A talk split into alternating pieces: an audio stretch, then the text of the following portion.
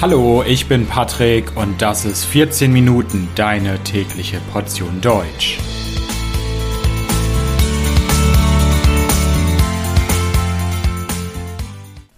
Folge 10 Mein Coming Out. Ja, herzlich willkommen zu einer neuen Folge von 14 Minuten.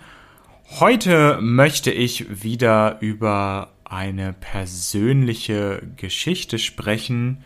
Und zwar soll es heute um mein Coming Out gehen. Ich möchte von meinem Coming Out erzählen. Was meine ich mit Coming Out? Dieses englische Wort Coming Out benutzen wir auch im Deutschen und zwar oft in dem Sinn, dass wir anderen Personen oder der Öffentlichkeit von unserer sexuellen oder geschlechtlichen Identität erzählen, um da ein ganz praktisches Beispiel zu machen. Ich bin ein Mann und liebe andere Männer und wenn ich das anderen Personen sage, erzähle, dann ist das ein Coming Out. Ja, und ich möchte heute erzählen, wie das bei mir war. Warum möchte ich das machen? Ich bin schon sehr lange geoutet. Ich bin jetzt 34 Jahre alt und ich habe mich geoutet, als ich ungefähr 17 Jahre alt war, 17, 18 Jahre alt. Es ist also schon lange lange her und meine sexuelle Identität als schwuler Mann ist für mich heutzutage völlig normal und es gibt keinerlei Probleme damit. Also was bewegt mich jetzt dazu, über mein Coming Out zu sprechen, über diese Geschichte, die schon lange, lange her ist? In Deutschland wird die Situation immer besser. Es gibt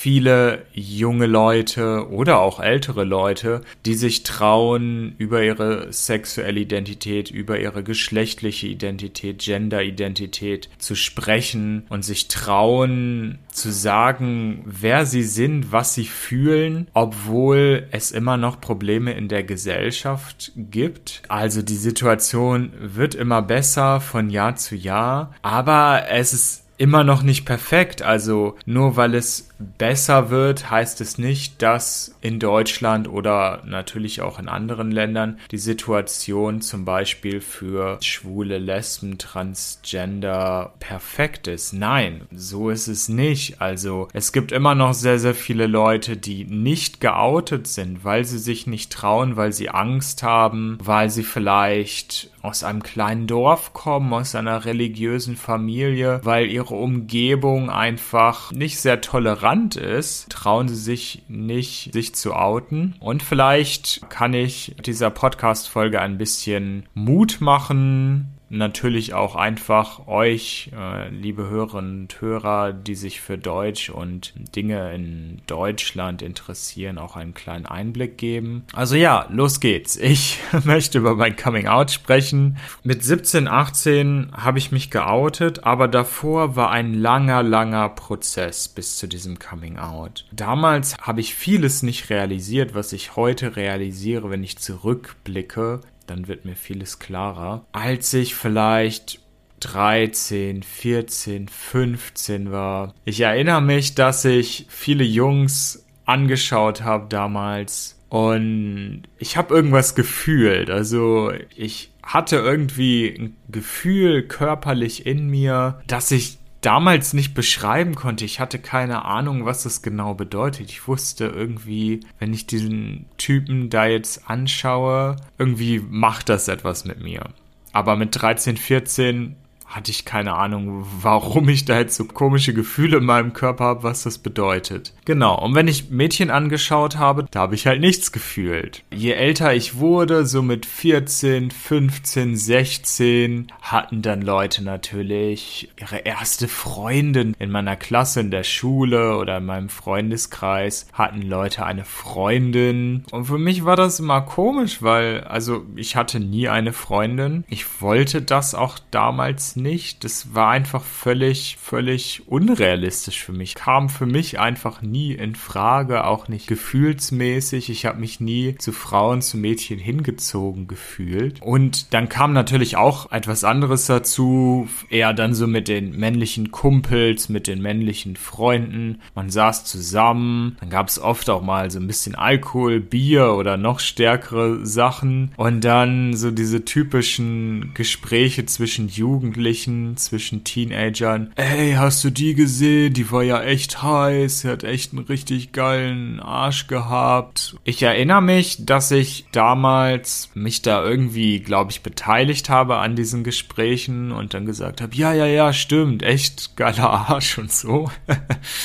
Aber natürlich wenn ich da irgendwas bei einem Mädchen gesehen habe, habe ich da null Gefühl. Es hat mich nicht erregt. Aber das habe ich damals nicht zugegeben. Also ich habe nicht gesagt dann zu meinem Freund, oh ja, wenn ich die jetzt angucke, dann fühle ich nichts. Nein, ich habe das Spiel mitgespielt und habe dann auch meine Kommentare abgegeben. Dann kam, glaube ich, irgendwann eine Phase, ich wusste dann, was schwul bedeutet. Also ich wusste, dass es Männer gibt, die Männer lieben und das nennt man schwul oder homosexuell. Und so langsam, langsam, langsam, langsam habe ich vielleicht realisiert, oh, vielleicht bin ich das auch. Aber damals hatte ich noch das Gefühl, ah, aber das ist etwas sehr Seltsames. Niemand ist schwul. Meine ganzen Freunde haben Freundinnen und sind hetero. Warum bin ich jetzt anders? Das bestimmt nicht. Irgendwas anderes.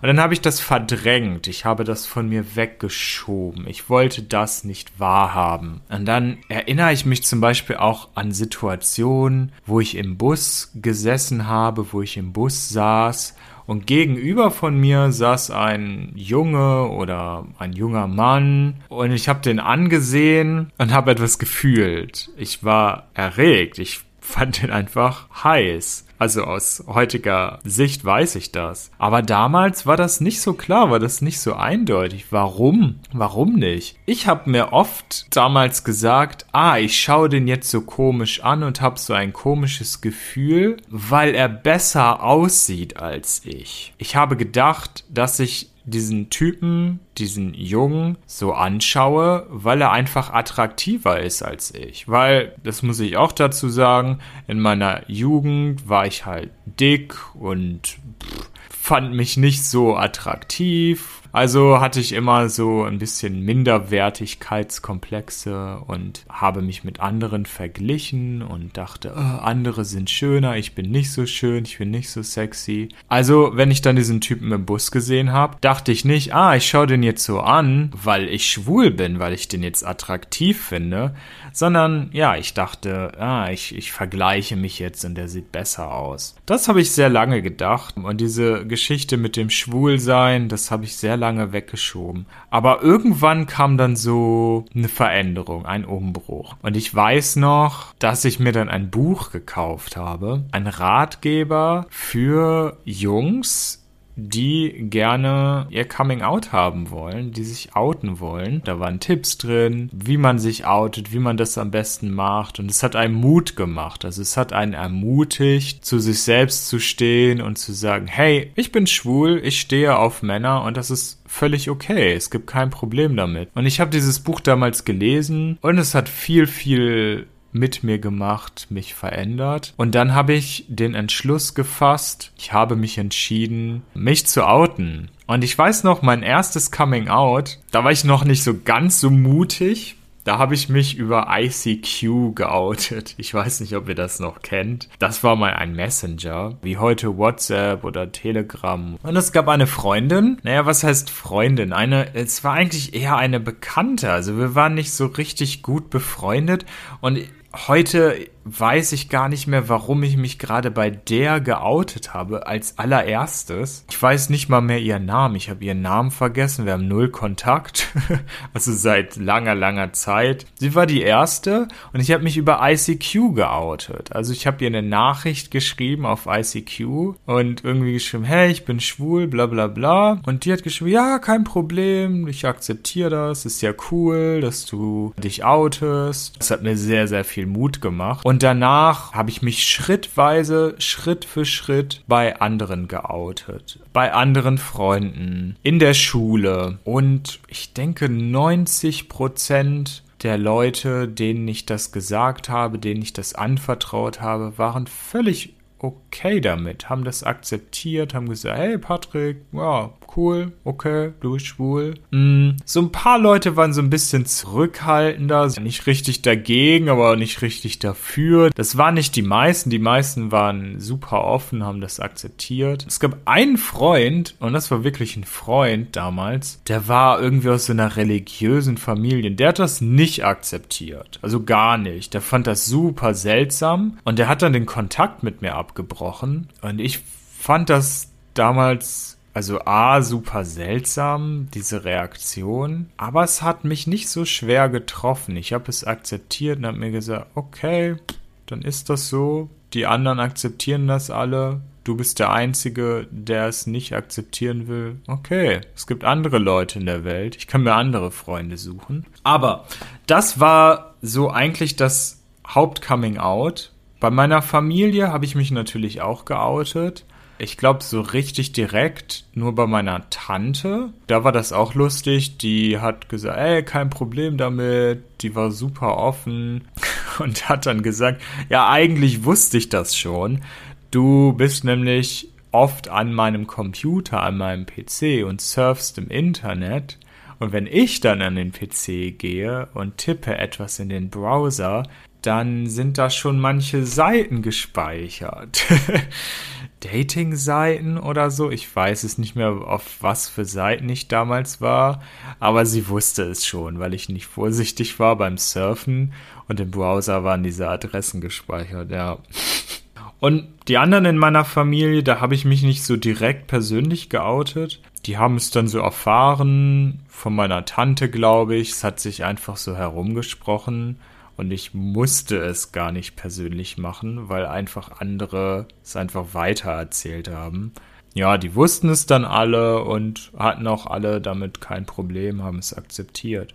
Aber, und damit möchte ich zu einer anderen Sache kommen, ein Coming Out ist nicht eine Geschichte, die man in ein, zwei Wochen, Monaten oder so absolviert macht und dann ist vorbei und das Leben hat sich verändert und man ist eine stolze Person, die keine Probleme mehr hat mit seiner Sexualität und ja, offen sagt, hey, ich bin schwul und ich akzeptiere mich 100%.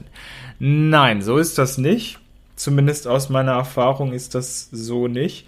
Es ist ein sehr, sehr, sehr langer Prozess. Also selbst wenn man sich outet, offiziell Leuten sagt, hey, ich bin schwul, gibt es danach immer noch jahrelang Situationen, wo man trotzdem immer noch nicht zu sich steht, wo man nicht ganz klar mh, hm, sich selbst akzeptiert und sich versteckt. Zum Beispiel, wenn man in der Innenstadt ist, in der Fußgängerzone und man hat vielleicht ein Date oder man hat seinen ersten Partner und ich hatte damals meinen ersten Partner, meinen ersten Freund und wir wollten Händchen halten. Also beide Personen nehmen so ihre Hände gegenseitig und gehen dann zusammen. Das nennt man Händchen halten.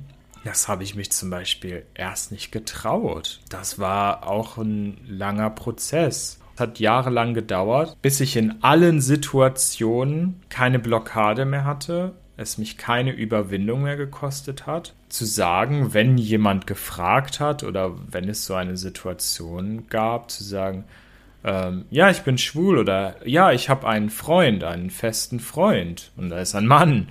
Ja, das hat lange gedauert. Aber heute bin ich 34 Jahre alt es gibt keine Probleme mehr. Ich bin super, super, super froh, dass ich das damals gemacht habe und dass es heute so selbstverständlich für mich ist. Und damit möchte ich zum Schluss kommen. Ich hoffe, dass ich euch einen Einblick geben konnte in so die Gefühlswelt eines schwulen Mannes, eines schwulen Teenagers. Das Transkript dieser Folge findet ihr wie immer auf www.14minuten.de, natürlich kostenlos. Ihr könnt nachlesen, was ich hier gerade gesagt habe. Ich danke euch fürs Zuhören. Bis bald. Ciao, ciao.